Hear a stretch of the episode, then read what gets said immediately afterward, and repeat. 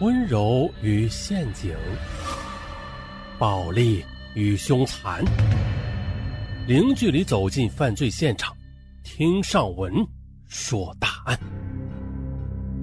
本节目由喜马拉雅独家播出。前郭县，又称前郭尔罗斯蒙古族自治县，这里是吉林省唯一的蒙古族自治县。隶属于吉林省松原市，这县城与松原市共处一城，是松原市的政治、经济、文化中心。但是，从1998年起，这个县城便笼罩在一种恐怖之中。这年的前郭县发生了一起惨案，县公安局及松原市公安局为这一起案子是绞尽了脑汁啊，奔波劳累。可让他们更加没有想到的是，这起案件仅仅只是一起系列案件的开始而已。说是在一九九八年一月十七日傍晚的，前郭县繁华的商业中心市场关门闭店，在一楼卖豆油的个体业主王星光，他收好摊啊，拎着刚买来的豆腐干和油饼，匆匆的往家走。可他万万没想到的是啊，在他身后有两个鬼鬼祟祟的身影，他寸步不离的跟着他。王星光一家三口人住在前郭镇育才派出所管内的县林业局家属楼的五单元六楼。他的爱人王连生是做运输个体户的，他这夫妻俩仅凭双手勤奋挣钱，很快的就成为小镇的富裕户了。他们的女儿王晶是前郭县三中一年级的学生，聪明漂亮。啊！想到女儿王星光，不由得加快了脚步，回到家里。他看到女儿王晶正在写英语作业呢，就像平常一样下厨房去做饭去了。哎，可就在这时了，咚咚咚，一阵急促的敲门声。嗯，谁呀？王星光问。啊，我开门呐。那你是干啥的呀？修暖气的。王星光不加思索的就打开了门。只见进来一高一矮两个人。到屋里看了一圈暖气，说没有问题。那个矮个就拿出一个笔记本，让王星光签字。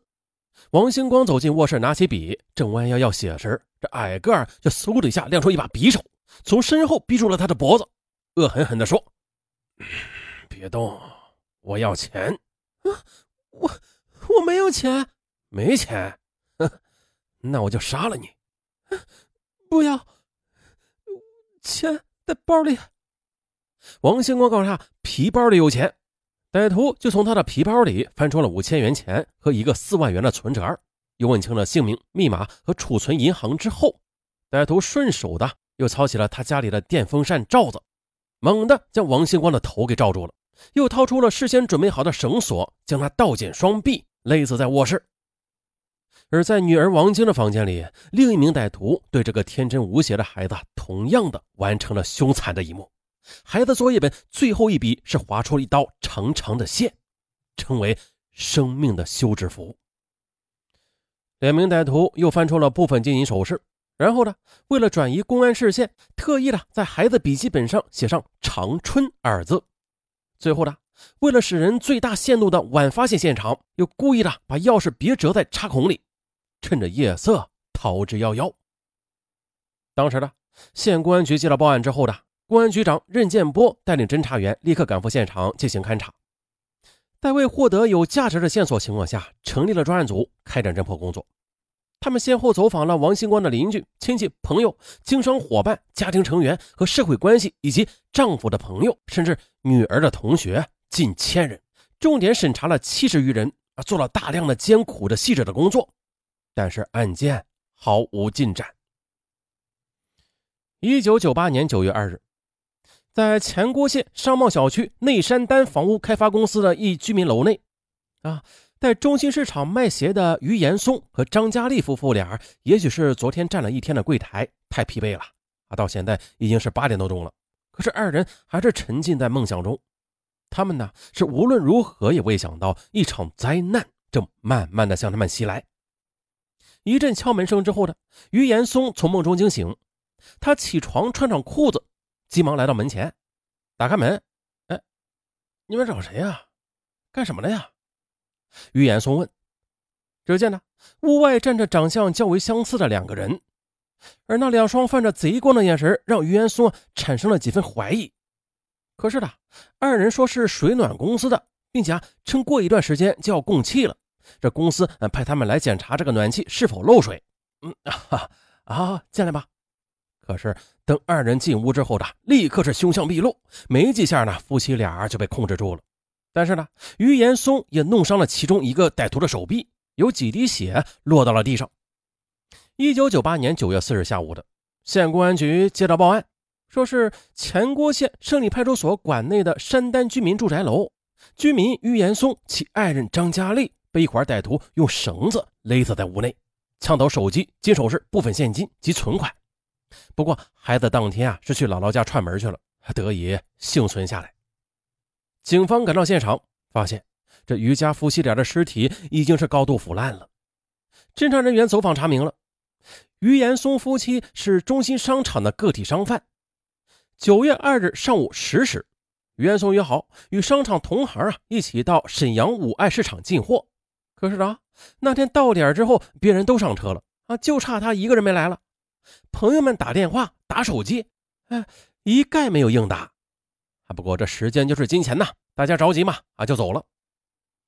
可是也没想到啊，此时于家夫妻已经被害死在家中了。三日的，大家回来之后，哎，还是没有发现他两口子。四日，他家雇的服务员往他家里打电话，还是没有人接。于是又分别的往男女双方的父母家打电话，也没有。父母着急了。他们找遍了儿女的朋友家里，啊都没有。这时的于元松所居住的楼道里啊，出现了一股难闻的异味。闻到异味之后，有人就说了：“哎呦，这人不会出了事儿吧？会不会在屋里啊？”于是呢，大家就上了楼顶，把绳子拴在一个人的腰上，从楼顶慢慢的放到于家窗前。还万幸呢，没有防盗网。此人踹碎了玻璃，往里一看，哇呀！发现了两口子已经遇害多时，这尸体已经开始腐烂了，于是便报了警。来到现场呢现场勘查技术人员小心翼翼地提取到了滴在地上的少量血迹，检验为 B 型，这就说明被害人和歹徒进行了搏斗。经查的，于家夫妻俩未受伤，那么这 B 型血迹必定是犯罪分子所留的。而另一组侦查人员经过走访群众，又查明了，九月二日，也就是案发当日的上午十点，一男青年去前郭县农行的储蓄所，持着张佳丽的存折取款。此人是瘦小个儿刀条脸，小眼睛，单眼皮高颧骨，黑皮肤，啊，是当地口音。他呀，带填写两张两万元的取款单，共取走了现金四万元。那么。这个取款的人，他极有可能啊，就是犯罪分子。于是，侦查工作便围绕着被害人的接触人员展开了走访调查，挖熟人熟情，打前科劣迹，查犯罪团伙，检嫌疑人的血型啊，再对比嫌疑人的字迹，但是始终未有振奋人心的消息啊！这已经是第二起案子了。可是呢，刚刚过了三个月。跟前郭县临近的农安县的教育局干部刘慧新家中也被抢了。同样，刘慧新和家人共两人被杀，抢走现金两千余元和两个分别为二十二万元和四万元的存折。任建波他接到消息之后呢，来到农安县了解情况，很快就发现了这起案子和前郭县的两起案子有相似之处，可以串并。可是。犯罪分子的杀戮并没有停止。一九九九年二月十一日，农历腊月二十六，又是一个要过大年的时节。前郭县中心市场的商贩孙良才和妻子孙燕晚上在家，六点多有人敲门。